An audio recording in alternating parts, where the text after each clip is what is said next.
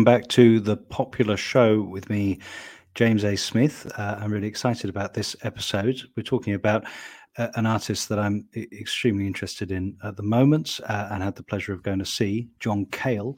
And joining me to discuss this is Chal Ravens. Chal is uh, a music journalist for The Guardian, musician herself, uh, sound engineer, uh, and general cool person. So, who better to discuss contemporary recording artist John Cale? Chal, thanks so much for coming on the Popular Show.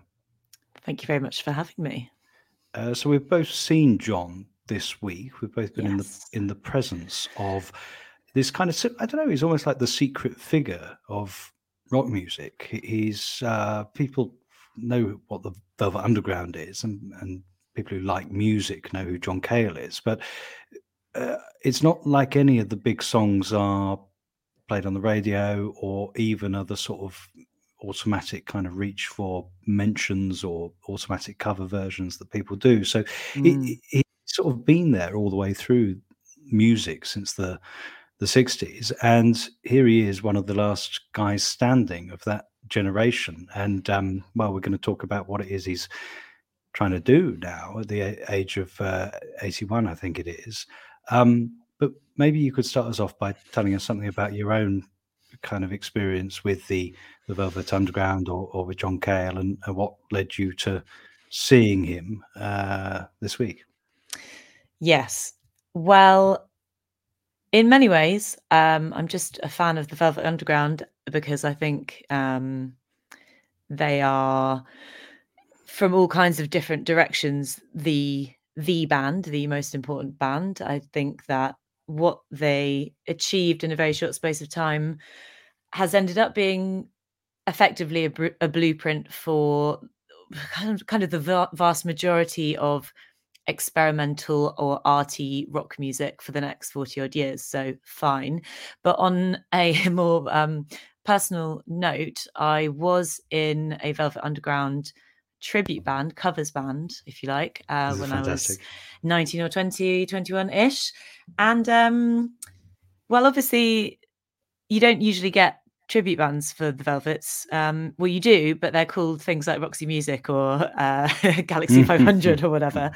And i the idea was um not that it was my idea uh full credit ultimately goes to our, our own lou reed uh bob doc doc rock. Um the idea is really that why bother writing your own songs when the Velvet Underground had written better ones? So that was kind of what steered us into doing it. Um, and also a kind of perverse idea of what it would be like to play these songs um, that obviously haven't been heard live uh, for a long, long time, were barely heard live at the time by by anyone really, and have only lived on live through the versions of Reed, Cale, other people who've covered them, but always different. You know, when when Cale and Reed went back to their older material, it usually did change a bit, um, more more or less. Um, so yeah, we were quite obsessed with them, and I actually spent a a decent chunk of that time of my life when I was obviously into lots of other new music, um, really exclusively listening to very old music and particularly the Velvets, but then also um, television, Modern Lovers, Sonic Youth, um, the Sonics, um, all these kinds of yeah underground art rock bands or, or not really underground i guess but from that type of lineage basically. Um and then cale well as part of this fandom i again i spent a lot of that era going to see uh, artists of that ilk who were in their 50s 60s 70s um, we went to see a lot of those people. We went to see Cale, we went to see Reed, um, we, we saw Leonard Cohen, we saw Patti Smith countless times, all of these kinds of people. Um, so I'd seen Cale a few times back then.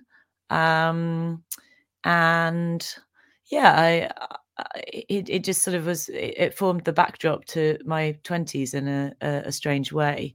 Um, Yeah. With the band, were were you? Um, did you have kind of uh, individual people playing the roles, or was it a, a little bit more spontaneous than that?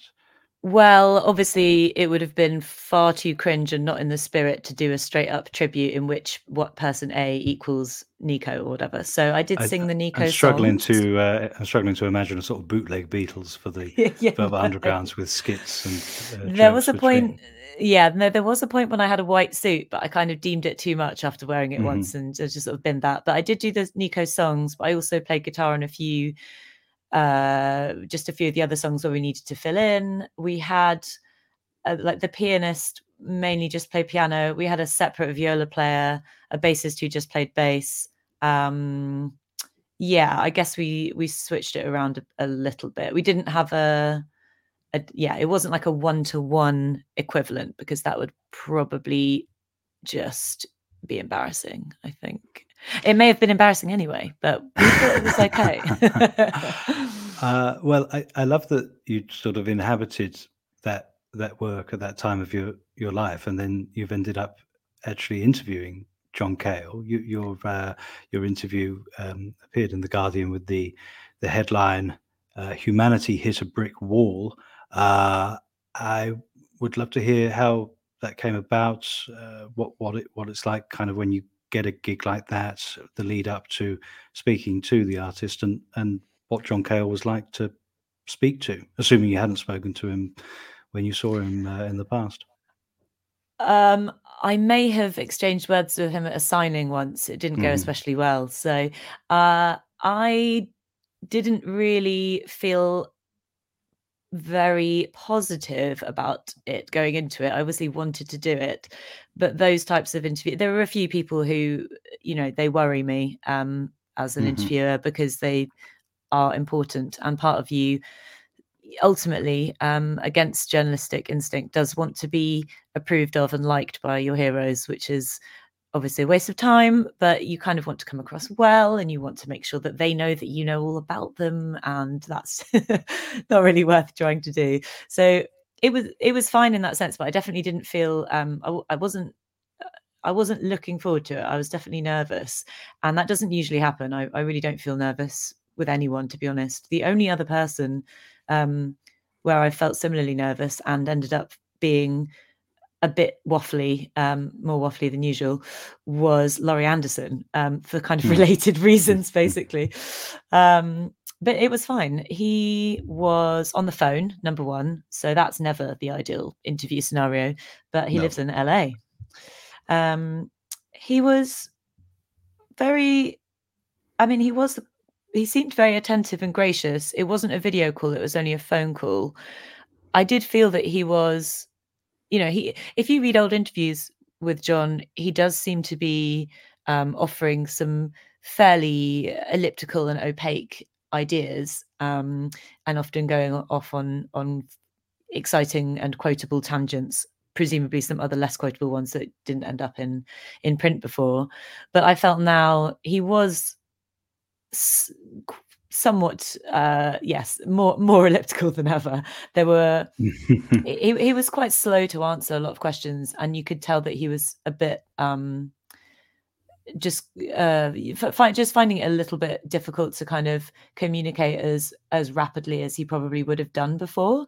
So basically he's he's just seemed a little bit more of an, an elderly gentleman frankly um but not not at all lacking in in ideas just not uh extremely talkative um which meant that ultimately I didn't tell him about my tribute band um which I had I- sort of been planning to do and I thought I'd just see how it goes and then it just didn't seem appropriate at all.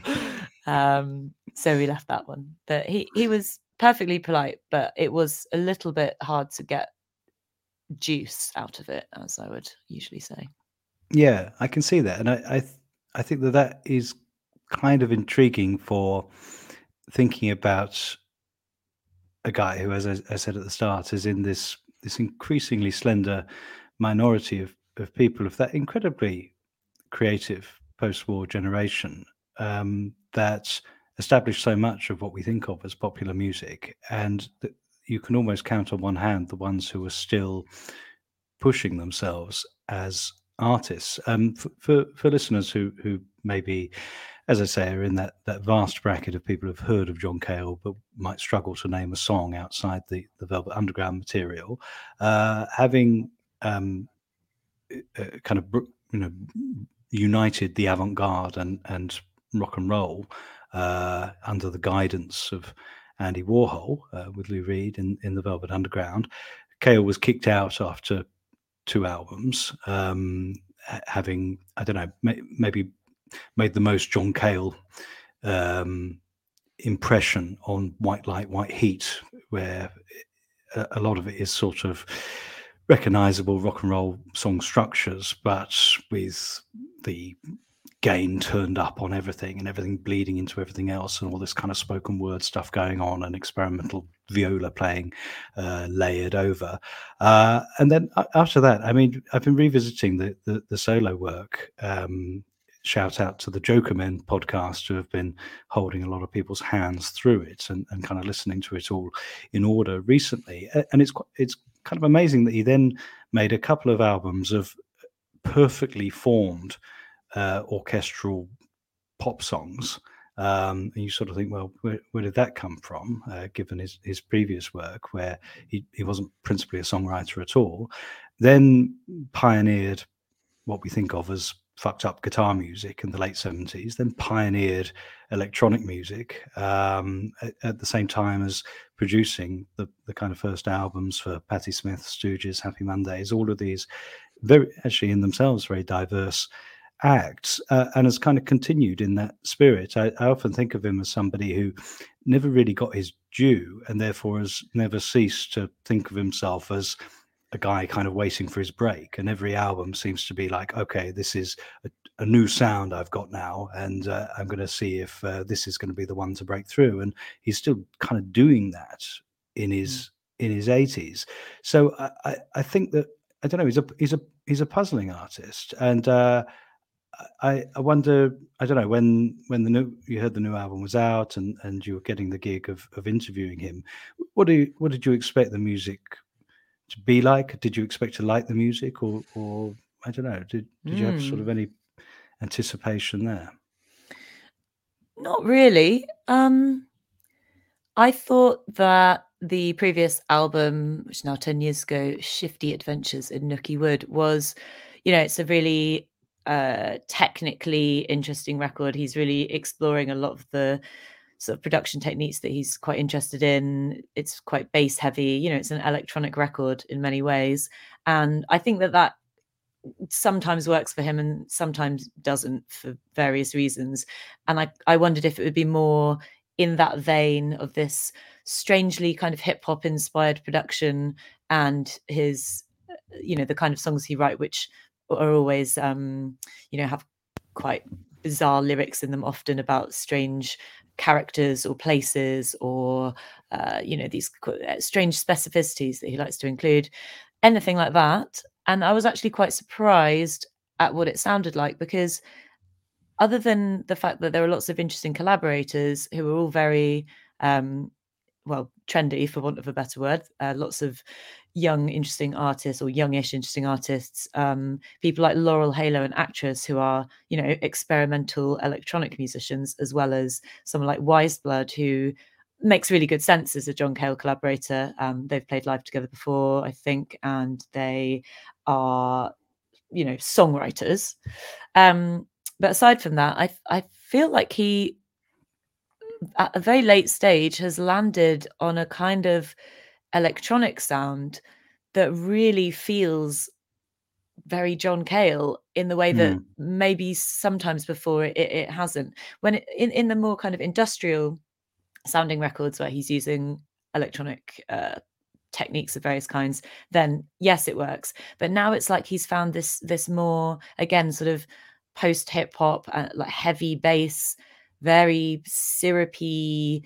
Um, I, I, think I used the word zonked in my article. It just mm-hmm. has this heaviness that really suits Cale. um, suits the kind of uh, the the the memory of his explorations with the drone, the fact that he's a bassist. Um, it's it's a kind of introspective, heavy, dreamy propping up the bar kind of album, and I instantly really liked it, and I was a bit surprised, honestly. I really like that observation that the the bass heavy uh, quality of of uh, of his current production fits with him as a bassist. I, I, think it fits with his voice as well. I, I, think apart from all the things that we could list that he's underrated as, I think he's an underrated vocalist. I think that really came out in the live show that we we both saw. Um, the strength of his voice. I guess it's the Welsh thing, um, but uh, yeah, that that kind of that that powerful baritone voice really sounds terrific when still sounds swamped great. Uh, and and sounds great on the record as well when yeah. swamped uh, in that in that kind of production that you were describing so um mm. yeah i i i really like the idea that um something that doesn't sound like on paper it would work and actually uh, you can almost imagine think of David Bowie's uh, drum and bass uh, experiments of the 1990s. It, it's it's something that this kind of generation of artists has sometimes struggled with in the past, but it seems yes. like Cale is actually getting it right. And if if only more of them had survived, maybe some others would as as well. Although, of course, Bowie's last album is a, is another good example of, of a very contemporary sounding record uh, mm. uh, that doesn't sound sort of like you know, granddad's come down to the club.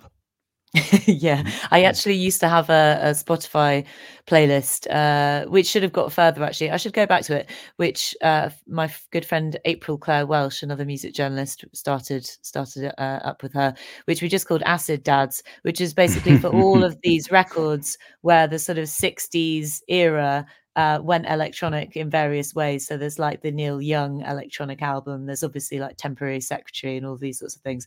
But there's loads out there because they all gave it a go at some point, and sometimes the results are fantastic. But yeah, they all gave it usually. a go. Uh, yeah. uh, and and and Dylan Jazz, said please, to... Cohen. well, I mean, Cohen. That I mean, I've, the way I've always thought about that is that you've got this kind of echoing booming voice of authenticity stuck in an artificial fake world and and that that actually has a kind of dynamic of its own. Whereas dylan was quite right to strip all of that production off of his 80s records on this uh, uh, on the uh, a couple of bootleg series ago. Um, but but yeah I, well I, I, I wanted to ask more about the contemporary artists that he's working with here. Uh, i mean I, i'm already totally out of touch and don't know don't know who most of them are and, and can't and can't sort of um, judge whether like this is them sort of answering the call because they have to, because no one can say no to John Cale, or whether it actually makes sense with them. It makes sense to me um, listening to it, but I, as a you know, I guess I'm calling on you as a contemporary music writer now, as opposed to someone who likes old shit. Um, could, could you say something about the the collaborations that he's doing here? Yes. So I believe most of them uh, have sprung up naturally through live collaborations. So, for example, he's played with Weyes Blood. Sorry, it's Weyes, Weyes Blood. I always want to say Weiss. Um, Weyes Blood and Animal Collective, and I think Sylvan Esso. Um, you know, they're live performers and they've played together for things like the Velvet Underground 50th anniversary shows, which I think happened in Brooklyn and elsewhere. So he's been on stage with some of them. So mm-hmm. fine. Um, but with Laurel Halo and with Actress, which I think are, well, for me, they're particularly interesting because that's more like the kind of music that I listen to and write about normally. Um, yeah, that's intriguing. I would say, I mean, knowing what I do about both of those artists, I think they would certainly take the call because it's Cale and they would, you know, love and respect his work, I imagine. Um, and I think with Actress, there there's something interesting as well about the fact that Actress is a, a, kind of techno dance artist who has increasingly been making um, sort of experimental slash avant-garde influenced works working with uh, the london contemporary orchestra and uh, was there some another orchestra? Yeah the lco and he is inspired uh, um, by, among other people, uh, Iannis Xenakis, who is also was once uh, one of Cale's tutors in a roundabout way at Tanglewood in uh, New York State, uh, that university is. So that was the university that he went to when he went to America for the first time. So there are these odd connections if you yeah. actually, the deeper you look into it, because Cale is this, you know, multi pronged connecting node to everything. Actually, there's loads of reasons why they make sense together um, it, from a kind of deeper, deeper level. Yeah, yeah, I can see that. Uh, it, it's almost like, um, well, have, having a sort of foot in a kind of academic training. A, a, a, lot of that experimental music maybe kind of works on a longer cycle than pop music does. I mean, it's not it's not like having Harry Styles as a guest vocalist in, in that situation. That there's maybe, maybe a, a, bit a slightly more kind of slow handing over of the the baton that goes uh, on there. Um, and uh, I mean, the the other approach I was trying to take in in sort of looking up um, uh, uh, some of these people and, and and thinking about what what Cale gets them to do with him was to sort of see see it in the same light as him him working with the Stooges and working with Patti Smith. I mean, obviously, he was only slightly older than those people, but um, you know, that was him sort of saying, "Okay, what's the next thing that's come along, and and how can I um, bring something out in in their sound?" Um, maybe we can talk about the the concert itself, uh, which I, I, found absolutely delightful. I, I hadn't, despite liking him. I'd never, and having had the chance to see him in the past, I'd never actually seen him in the past. Um, so that this this was this was quite exciting. Um, and well, uh, what I like to say about Bob Dylan live is that nobody asks as much uh, of an audience, but also nobody gives as much to an audience. Um, and I don't. Well, Cale does the first thing. does he do the second thing? I don't know. This this was kind of a challenging um, concert. It did ask mm. for some preparation if if you were going to like it, but it, it had some. I, I liked it in general, and it also had some very very special bits in it for me. But uh, how did you get on with the the London Palladium performance? I've seen John play a few times, um, and certainly when he was playing, I guess 10, 15 years ago now, he, they were much more uh, physical performances, I guess. Mm-hmm. You know, he was bashing the piano in a short sleeve shirt in a slightly more active way, whereas this was much more stately. And, you know, he did seem older um, in in certain ways, at least. It was very it was very true to his uh, long, long, long history of doing different versions of his own songs, which of course is what Dylan does.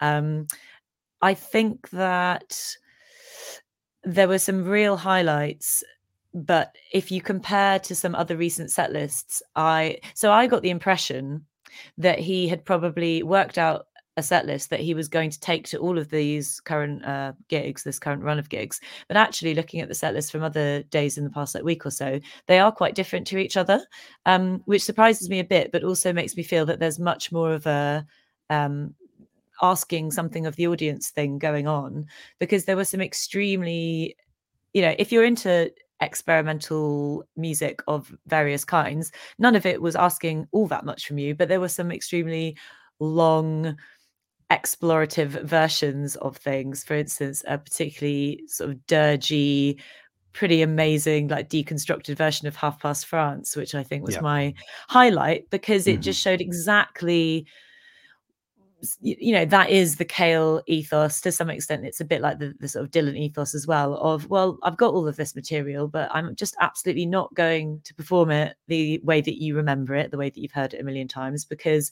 that's obviously not what i'm about as an artist. So i've got this you know deconstructed ambient drone type version but then also i'm going to play guts and it's going to be actually pretty faithful mm-hmm. just to remind you that I've got the choice at all times. And it's not like a, you know, there's some kind of um, randomized um, fuckery going on, basically. you know, he, he doesn't want you to know what's going to happen. I think that that is just that's just what he's been doing on stage since the 70s really or, or earlier in terms of messing with the audience a little bit so yeah so we, we got we got six tracks um I think that's right from the new record, and they're, they're quite long, so that that was a su- substantial kind of amount of uh, of Mm. audience time. There Mm, were maybe a mm, couple of tracks from you know not inevitably not that well known records of the 2000s.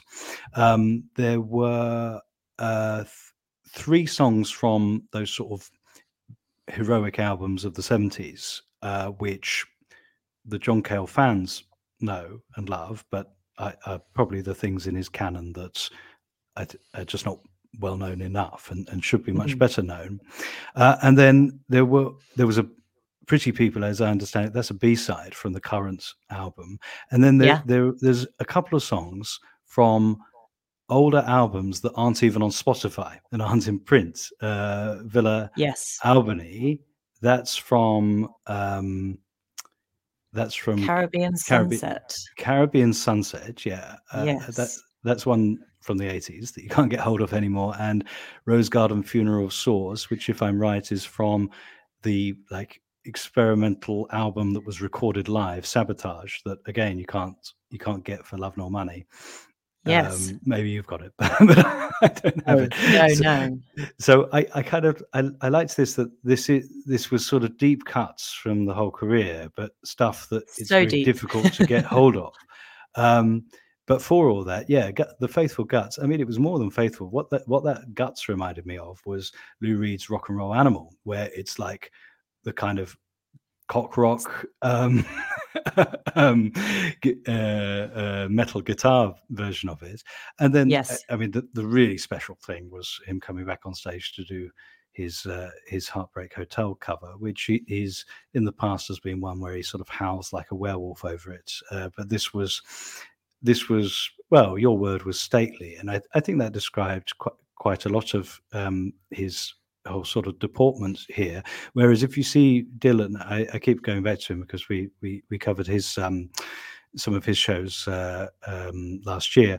Uh, he- he- he's he's there he's there and he's doing very interesting weird piano stuff on stage but he there's not this kind of sense of him being the controlling figure on the stage in the same way what, what john cale made me feel like was i was seeing a, a very um, sort of senior art artist organizing an installation and he was stood there in, at the heart of it he had these kind of wacky rock and roll cock rock dudes um, as um, very um, wide ranging players as they were. They were guys with long hair and tight jeans strutting about, uh, having a good time behind him. He was just there as this figure of kind of austere seriousness. The, the the the weirdest moment for me was maybe three songs in actually when he had the he had the sort of tufty white hair he had glasses on and suddenly this pink light shone on him and for a second I thought fucking hell he looks like Andy Warhol the, the, the, he's he's somehow sort of resembling the master at the center of the stage here and this is more Mm. like a kind of a, a, an installation piece as opposed to uh, a, an old rock star wheeling himself out to play some songs yeah, and there was some. I don't know about some of the choices of the uh, images that were that were being screened behind because most of them were quite abstract. But then there were a couple that was so, you know, obviously Moonstruck is the song on the new album that is Moonstruck brackets uh, Nico's song. That's what it is, isn't it? It's Yeah. about Nico. Fine, it's very clearly about Nico. Images of Nico flash up, and that to me sometimes feels oh it's it's uh, it's making it too obvious somehow isn't it and then there's this other clip from uh, the song night crawling which is written about his memory of basically hanging out with david bowie in new york in the 70s um, which is a fantastic topic for a song and the and there's a video for it um, which has sort of cartoon versions of both of them just uh, living it up in new york at, you know sort of going around um, in sort of pimped out cars and whatever. And it's it's fun but it's quite it feels a bit uh, both a bit i don't know i don't want to say cheesy but it's so historical and so retrospective in a way that he just doesn't normally do even when he's doing a set that's about the velvet underground he makes a point of bringing in new musicians or doing a different version so i thought those bits were odd because it, it the thing of going down memory lane is just isn't what he normally does. So it seemed unusual in the setting, you know, not not not Yeah, not what he's no, known for.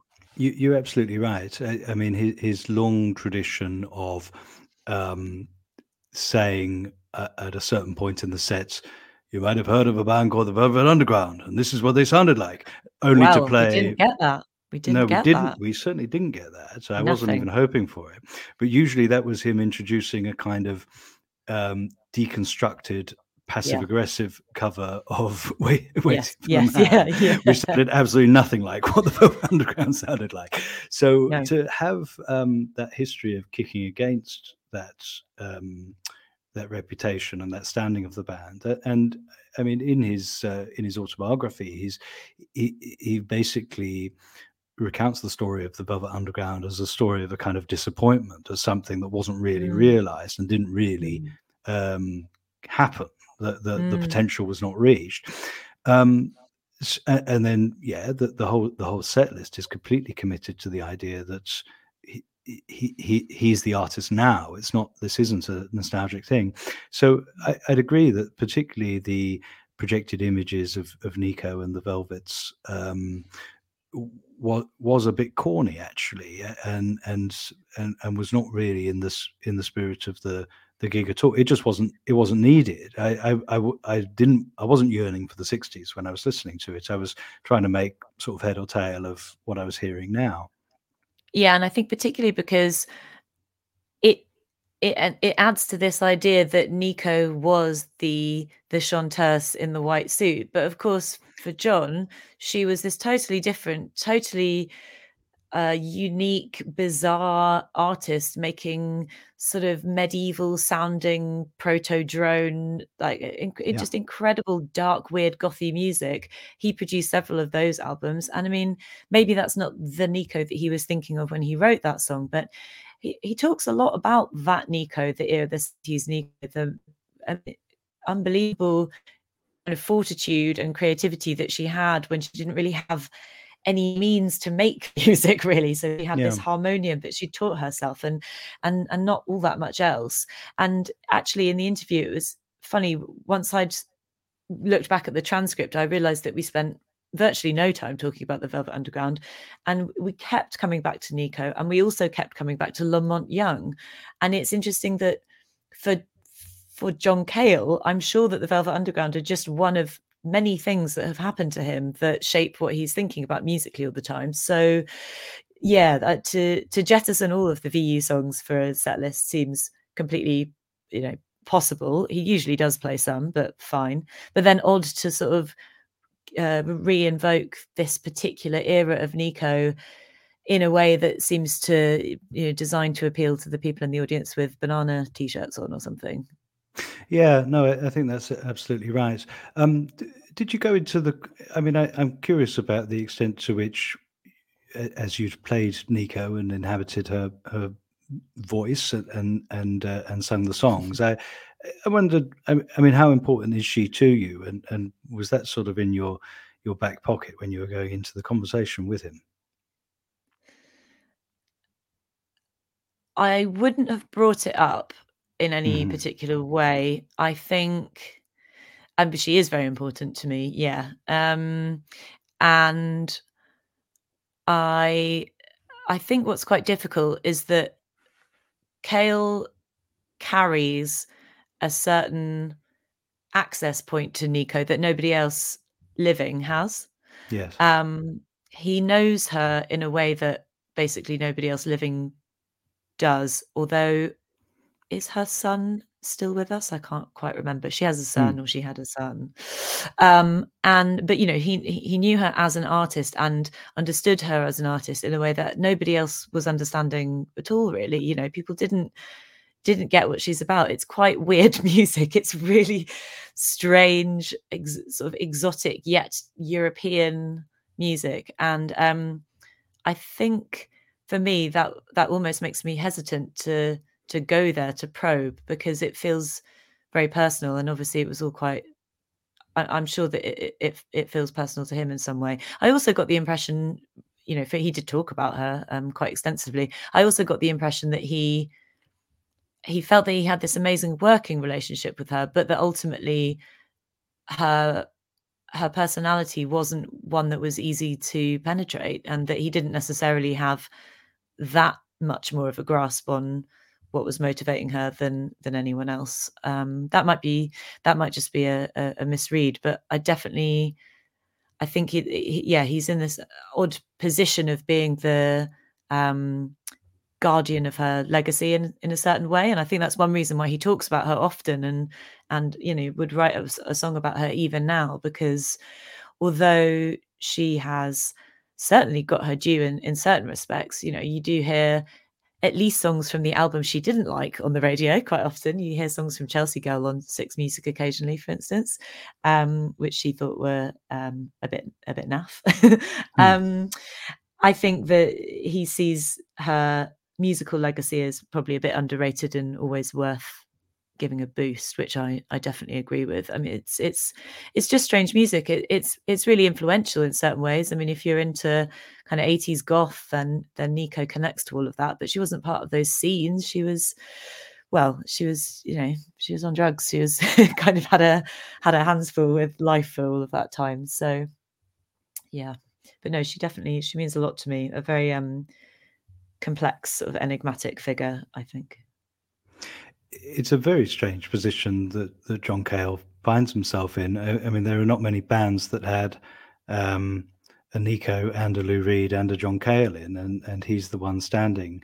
Um, so yeah, he, he is the um, he is the one sort of carrying her legacy, and in a curious way, um, he's also carrying Lou Reed's. I, I, I can't help but read the uh, night crawling track that you referred to, the one with the the um, kind of re- kind of cool, but maybe kind of corny as well, 70s style cartoon of um, John Cale and David Bowie on a night out. Uh, and he had that projected behind him when he played the, the song. Mm. Um, incidentally, I, I, really felt that was a song that from the record that came alive in performance um, and and uh, and, yeah. and was was really cool sounding. But um, anyway, what I was going to say was, I uh, all the way through John Cale and Lou Reed's dealings with each, each other, there's this amazing irreconciliation and an, an amazing kind of ongoing bitchiness and rage at each other uh, and and meanness to each other, uh, and to find at the age of eighty one that Cale. Uh, well, you know, it's the anniversary of Transformer, Lou Reed and David Bowie's magnificent collaboration. That John Cale would release a song, not giving any nod at all to Lou Reed, but saying, "Yeah, I was friends with David Bowie as well." Incidentally, uh, the, the, I, there's almost, a, I mean, this there was no Lou Reed uh, uh, uh, in any way in this set list, although there was Nico and there was Bowie. So I can't help but interpret a sort of pettiness there, which um, I, I, take some strength from the idea of being so petty at the age of 81. You know, he's alive. if he's still that petty, he's still alive, you know. Yes. yeah. And you know, something that the uh, excellent autobiography reveals the autobiography, by the way, is amazing. And they really don't make them like this anymore if they ever did before because it's fully illustrated, but in a kind of really wacky, kind of just bizarre, cracked out graphic design way with all of this uh, scribbly bits and all of the sort of justification changes and there's just loads going on but it does mention in there that um that reed and cale in the 60s got hepatitis off of the same needle and there's something about being you know a kind of fated blood brothers almost uh, wow. uh, against yeah. their will that really kind of sticks with me and especially when you think you know that, that that his liver um, is sort of what got Lou Reed in the end, and he'd had a uh, he had a liver transplant, I think, didn't he? Or he he had liver surgery. Yeah, it must have been a transplant, I think. And um, and I, I think liver failure was ultimately how he died. And there's something quite quite deep about the idea that they they share that kind of visceral literally visceral kind of connection um and yeah I, I think they just they just never it's not it's i think that actually the, the autobiography does help to explain some of this i mean obviously it's deeply biased because it's one a one-sided account but it's not like they could have made up it, it was never going to happen like that. You know, fans often wish that their favorite bands would just simply talk it out and get back together again, or that Morrissey and Marr would just shake hands and go back on tour or something. And it's like, no, no, because these people fundamentally cannot operate together and it's not just that they've that there's a particular issue that they've argued about or fallen out over it's like they just have these totally opposite yet attractive personalities that are co- going to cause them problems forever.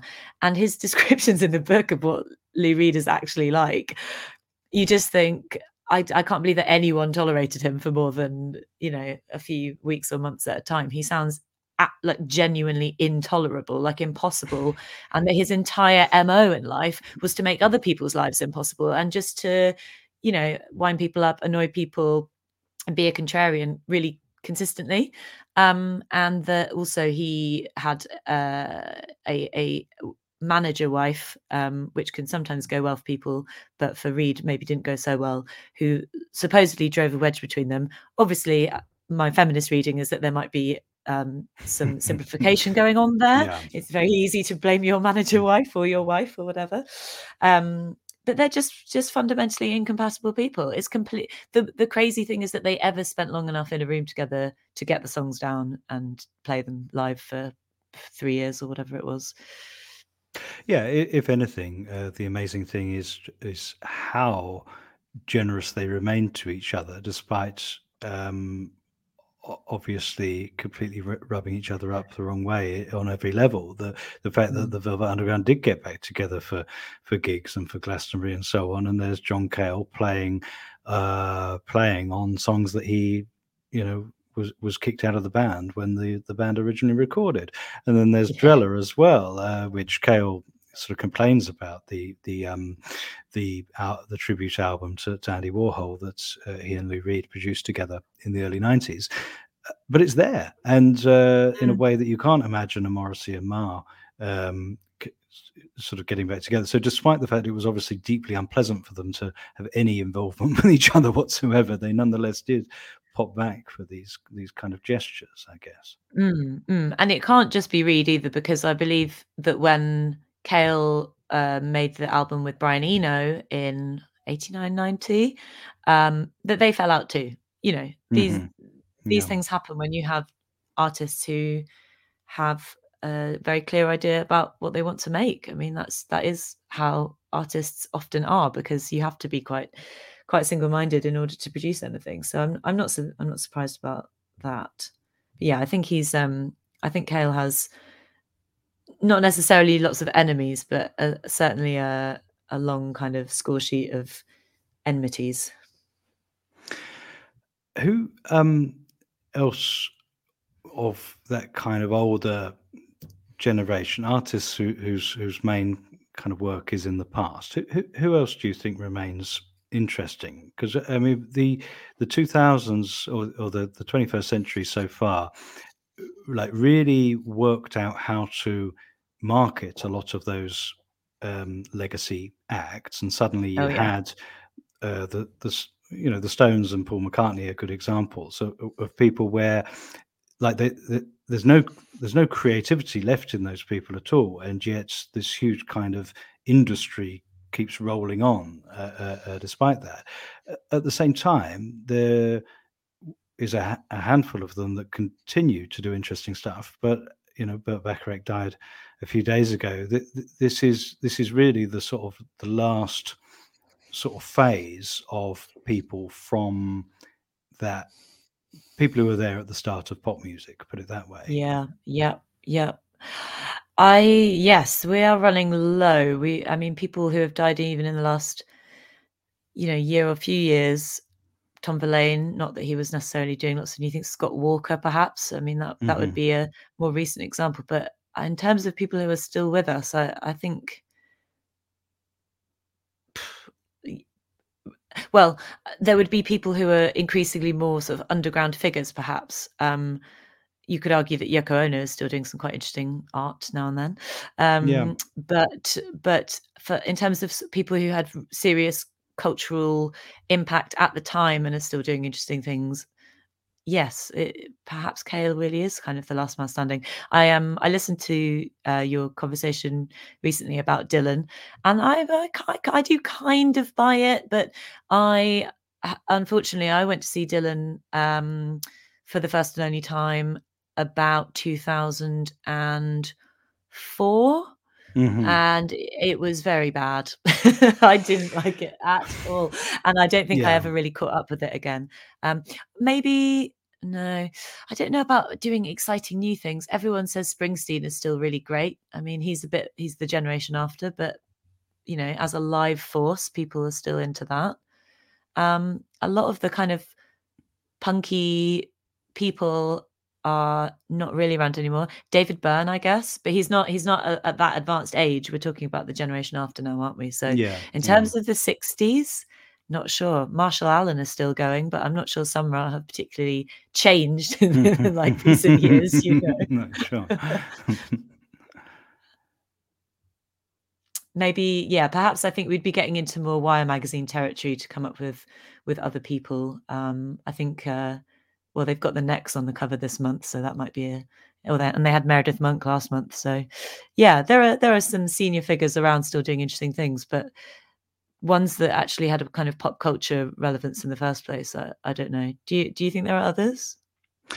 No, well, I, mean, I'll stand up for Dylan and do think there's an interesting c- comparison and contrast between Cale and, and Dylan right now. Um, Mm. in that, I mean, the you know Dy- Dylan's voice for those for the people who are um, are are converts to the late versions of Bob Dylan's voice. You you'll hear all kinds of arguments about the its strange subtlety as an instrument, but it, it's a it's a, ra- a ravaged weak, strange thing. Whereas the the uncanniness actually of, of seeing Cale live is that he sort of shuffles on as you as you put it. He he was wearing the cassock that you that you referred to in the article. I Yeah, think. we. I think it was. Um, I think it was fully. Uh, it, it was either top to toe Rick Owens, or we think it may was may have been Rick Owens and Comme des Garçons. It was extremely high fashion for sure. Yeah, yeah, with the uh, with the high tops as well. But he sort of sh- Yeah, Rick Owens high tops. Yeah. sh- shuffles shuffles on, and uh, then you know this this extraordinary uh, booming voice comes out, uh, which what Yeah, happens. and with, and some really high notes too. There were Yeah, some there were some high notes that he just were. Yeah. nailed. So that's Um, really hard when you're 81. Like it is difficult to keep singing the same range as you had when you were younger. It just that's just what happens. So very impressive. and and whereas Dylan has musically vanished into the, the the increasingly distant past. I mean, the a lot of reviewers were wrong-footed by what the philosophy of modern song, what modern meant in that uh, book title in Dylan's recent book, as he as he's really once again going back into the early 20th century uh, quite a lot of the time. Um, stylistically whereas Cale is is looking for the the absolutely most advanced and current sounds so i think there's sort of strange um parallels between them or, or rather inverted opposites and um yeah but but that that's that's as that's as far as it goes um Yeah, no, it's it's funny that they are the same age. It, it- they, you know, obviously my idea of the 60s is uh, entirely secondhand, but I I have a very strong sense of both of them as artists. I've thought about them a lot, you know. I've listened to them a lot. I've I've absorbed the secondary media around them and um it can be quite hard to put them together as things that were happening at the same time because the lineages that they're speaking to are just so separate and like you say dylan is looking backwards in a way that well well but he always was and did Mhm. and and there was always a bit of a a conjuring of the past going on with Dylan, wasn't there? And a kind of fitting himself into a slightly mystical and mythological version of certain pasts and so forth. But for Cale, it was always about the present, the present avant-garde,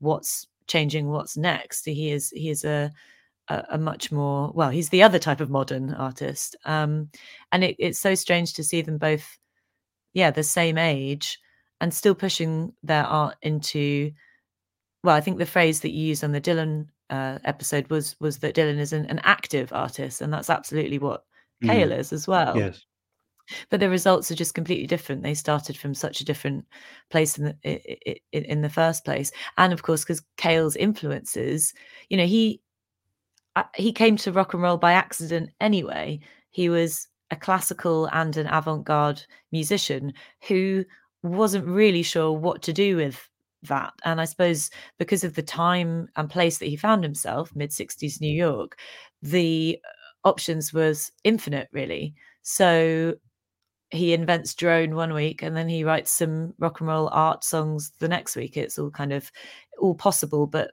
perhaps a bit accidental at the time, but just all in pursuit of something new and different. Whereas it it seems to me, and I'm absolutely not a Dylanologist, that there's a a kind of deep time quest for Dylan, yeah. searching for some kind of essence somewhere. And you could point to songs and covers and styles in Cale's back catalogue that superficially seem like they're doing the same thing. There is a kind of roots revival thing going on in vintage violence, which could be put next to um, the basement, Dylan's basement tapes that it's ju- just a few years after. You could point to, uh, I mean, he, he played the ballad of uh, Cable Hogue uh, at, the, the gig we saw, um, Streets of Laredo, another. Uh, a song that he tried to get Nico to cover, and she referred contemptuously to cowboy music. But what I'd say about Cale is that whereas Dylan seems to kind of inhabit that whole American past, for Cale, there's a sort of chilliness of the simulacrum when he does roots music. It, I, I really see it like a Andy Warhol screen print of it. I, I, I'm no, I'm never convinced when people say, "Oh well, Cale from the Welsh countryside, he identified with uh, you know American country music, and that's why he covered it. It's not. I don't see it that way at all. I, I think that it's a kind of a, a, a masterful screen print or or, or copy, uh, and that that is that is its artificiality is sort of part of the meaning. Something that you you'd never really say about Dylan, who who does seem to like believe the folk world that he uh, that he sings through. To some extent, but then I don't know. I mean, I think that kind of I think there's something in, in Dylan which is also a, a, a weird layering of authenticity and inauthenticity and mm-hmm. you know copying and um, a certain type of make believe and a certain type of invention of a of a of, of a character and a lifestyle and a, a time and you know he, a lot of that was a a vision that he had of a, a type of American folk past, perhaps, or American outlaw past, all, all of these kinds of ideas that aren't, they're not exactly authentic either, because the whole, you know, the, the kind of the basis of the the kind of Greenwich Village folk scene was, of course, to revive folk. You know, was to bring it back. But in bringing it back, they ended up changing it and adding their own meanings and and and biases and perspectives and all of these things. Um, so, in a weird way, you know, perhaps Bob Dylan isn't so far removed from the the screen prints and the factories, or basically the '60s moment of a kind of cultural production, which is exploring the past as a kind of image that you can duplicate and yeah. layer, and you know, the authenticity becomes quite confused. I mean, something that I always say about Andy Warhol which I, I say also about the Sex Pistols. This is a little bit that I a pub bit that I say. But the thing with Warhol is that when you first come across Warhol, probably as a teenager, you love it, think it's great. Andy Warhol's cool. Then you have a moment where you think, ah, no, it's it's a bit it's a bit basic. I'm actually into you know Yoko Ono now or whatever. Uh, it, it's all a bit simple, and Andy Warhol was uh, just chase celebrity, and it's all meaningless and superficial. But then you go around again, and then you re- you get to the galaxy brain level where actually you really understand that there's just so much going on in Warhol. I think he just truly is the quintessential 20th century fine artist. He's so prescient. The way that what he's doing on canvas is saying so much about what's about to happen with celebrity culture, with with ubiquitous mass media, all of these things. It just it just it speaks to its time, and obviously everybody says that about Dylan in the 60s too, but but they're happening at the same time. There is there is something shared between them, I think, in terms of I guess, play, I guess playing, playing with the power, the power of the image. And, and, I mean, you said simulate, simulate so I think that could be, we could insert, could insert that somewhere. yeah, no, absolutely right. I, I, I think that's uh, I, I, think that's really great.